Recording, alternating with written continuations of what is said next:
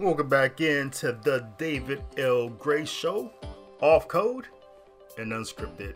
I got five for 10 for you today. That's when I got five things to talk to you about. Only 10 minutes to talk about it. So let's start the clock now. Look, I just need to say this first. Because I don't know if these two people are even single. But this is going to be like a, an awkward conversation for the people who they're dating, if they're not, right? Because I just need to say this. Jordan Pacheco from the Glad Trad podcast and Roxy Beckles from That Black Catholic Chip podcast. I really believe that these two individuals, these two wonderful traditional Catholics, are destined for one another. I really believe that. I think Roxy's her name is not Roxy Beckles. I really think it's Roxy Pacheco. I mean, just saying that, I get butterflies. These two people have so much in common, and they don't even know. I know Jordan. I, met him in person out in Denver. Had dinner with him. Um, we've had a lot of conversations. I know a lot about him. I know what he's interested in, and it's crazy that Roxy they, they have so much in common from theology to their approach to the faith to videography. It's they're not even that far from each other. She's in California, he's in Denver. We need to. Do you get the same energy when you listen to these two people, or is, or is it just me? I want to like have a GoFundMe and like put Roxy on a plane and fly out to Denver, just for these two people to meet, because I think sparks will fly. I've never done a Catholic match before. I, I don't even know if this is how you do it, right? this is just what I'm, I'm just throwing it out there. This is just off code, off script, but Roxy Pacheco, Jordan and Roxy. Oh my gosh. I really think this is the couple we need to put together. All right, speaking of couples. So, I thought my Cleveland Browns were going to make it to the Super Bowl this year. They didn't. Right? I thought it was destiny. It didn't happen. Some things you just count on in life. Some things are always going to happen. Some things are consistent. Like Jesuits are going to Jesuit. The Browns are going to Browns. The Buffalo Bills, the Bills are going to Bill. Right, these are things you can count on in life. Fine, whatever. So at this point, I want to watch the Super Bowl, but I don't know if I'm going to. Why? Because if the Kansas City Chiefs make the Super Bowl, it's going to be unbearable to watch. Because every time Travis Kelce catches the ball, somebody in the control room says, Hey, Travis Kelce just caught the ball. Put camera five on Taylor Swift, his girlfriend. And so we have to watch her reaction, her phony reaction, every time he catches the ball. She's not interesting to look at. I don't watch people watch games. I, I don't these video games on YouTube where kids like watch people play games. I'm, I'm not into that. So I, and I don't want to watch somebody that's just completely unattractive watch a game. I want to see her reaction. She's not. There's nothing about her attractive. She's like a two or a three on a scale. Let's be honest about this. We can be honest about this. She's a two or a three. Have you seen Travis Kelce's girlfriend? Have you seen her? That's the shiny object. I'm just being honest with you. Lamar Jackson, Baltimore Ravens. You guys got to handle your business. Listen, I speak for all men in the universe. This is straight from the committee of all men who like shiny objects, who like don't mind just looking at beautiful women. Art. God's just beautiful creation. Just just beautiful to look at, right? We didn't mind it when Tony Romo was dating Jessica Simpson. Please, camera, let's see Jessica's reaction. Let's see, please. Taylor Swift, Lamar, you got to handle your business, man. Please, please put Kansas City away. We don't want to see the camera pan to Taylor Swift anymore. All right, so this is a serious topic, something I guess I should update. because we did do off code unscripted where we talked about the issue in Covington, Kentucky, where the Bishop Iffert where he temporarily suspended the traditional Latin Mass at the parish where they were having it, Our Lady of Lourdes.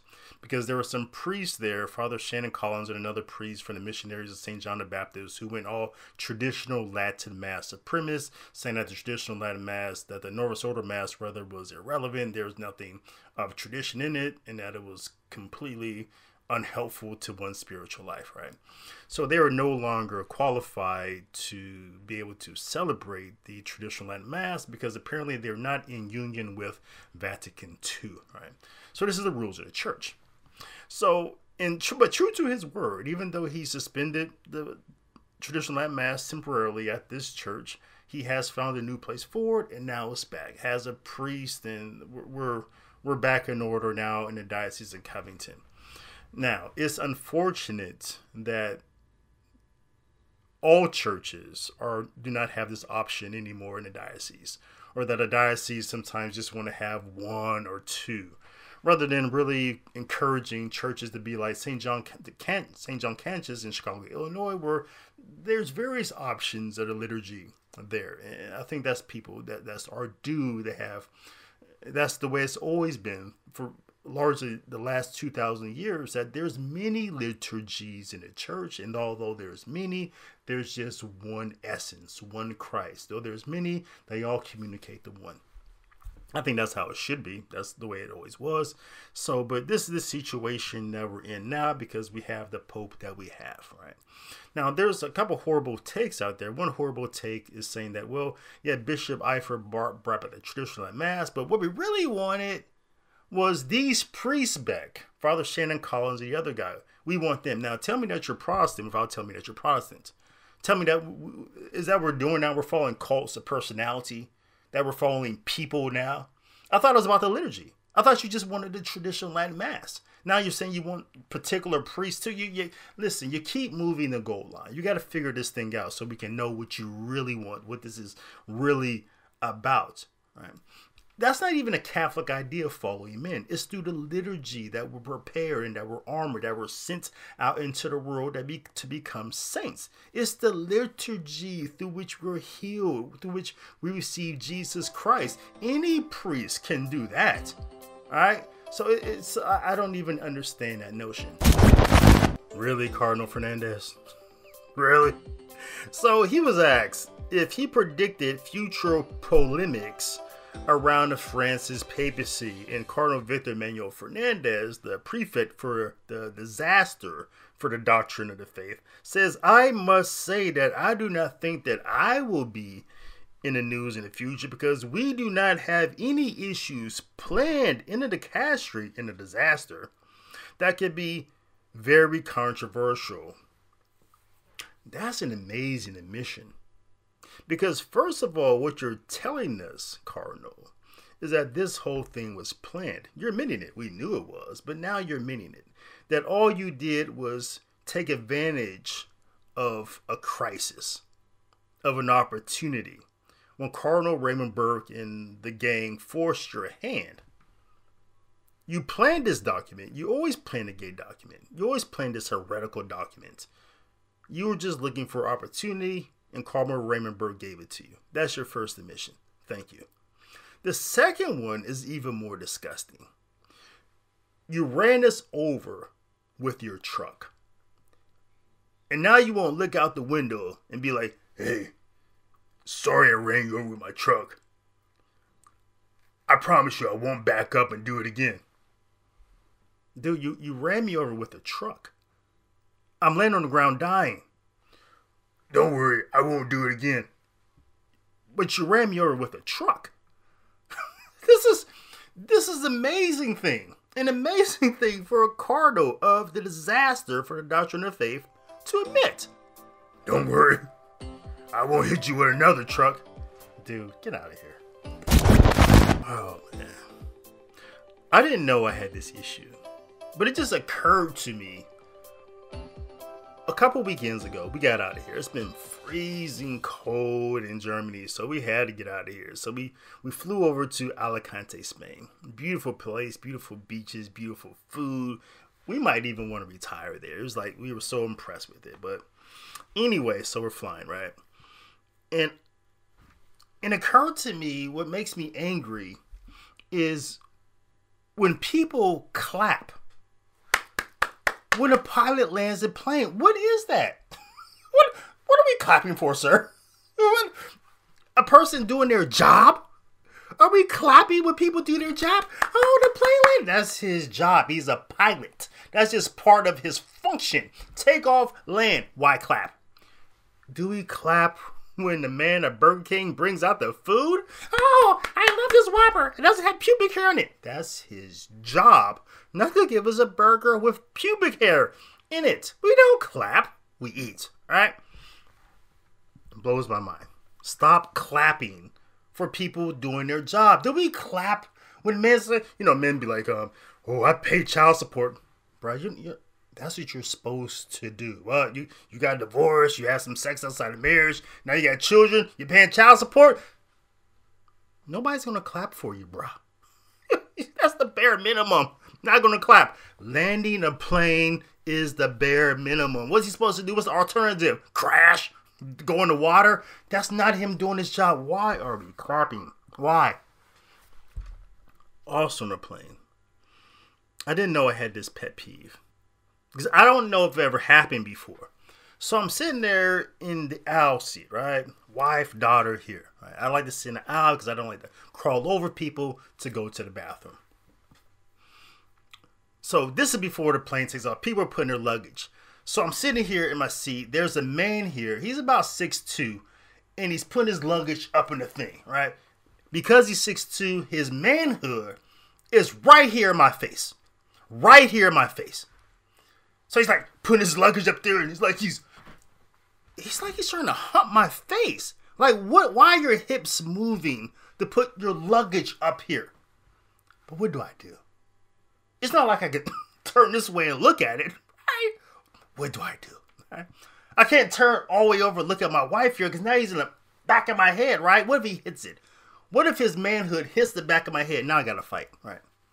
Like, bro, why are your balls touching my head?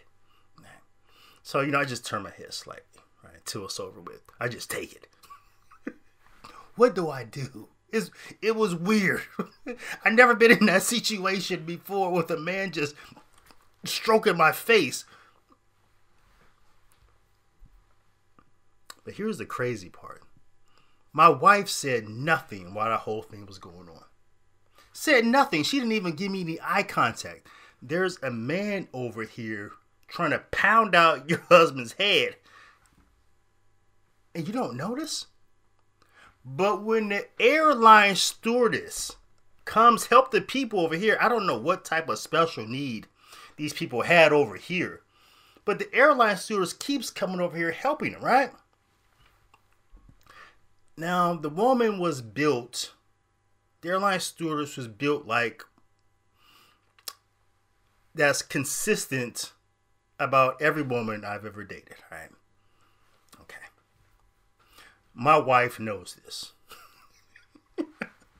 she knows her husband's just a black man who likes big butts, okay? Why does she look at me every time the airline stewardess comes help these people? I mean, she's just locked in on me. Like, laser focus, like, I know you want to turn around and look. I know you want to look at it.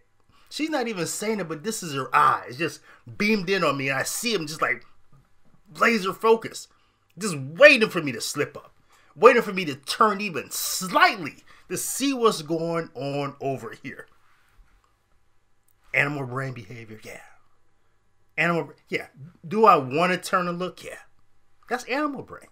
Do I want to like put my head over here and lay my head on it. It was taking up the whole aisle. It was that big. Every time she came over here, her rear end was basically in my seat. Do I want to go like this? I'm going to be honest with you. Animal brain behavior. Do I? No. She's not going to get this on me. No, no, no, sir. No, not today. Not today, wife. You're not gonna catch me. Not while you're in a plane this time. hey, hope you had a great time on the show today. This is the David L. Gray Show off code and unscripted. Jesus loves you and is there for you. Have fun, smile. Don't sin. I'll see you next time.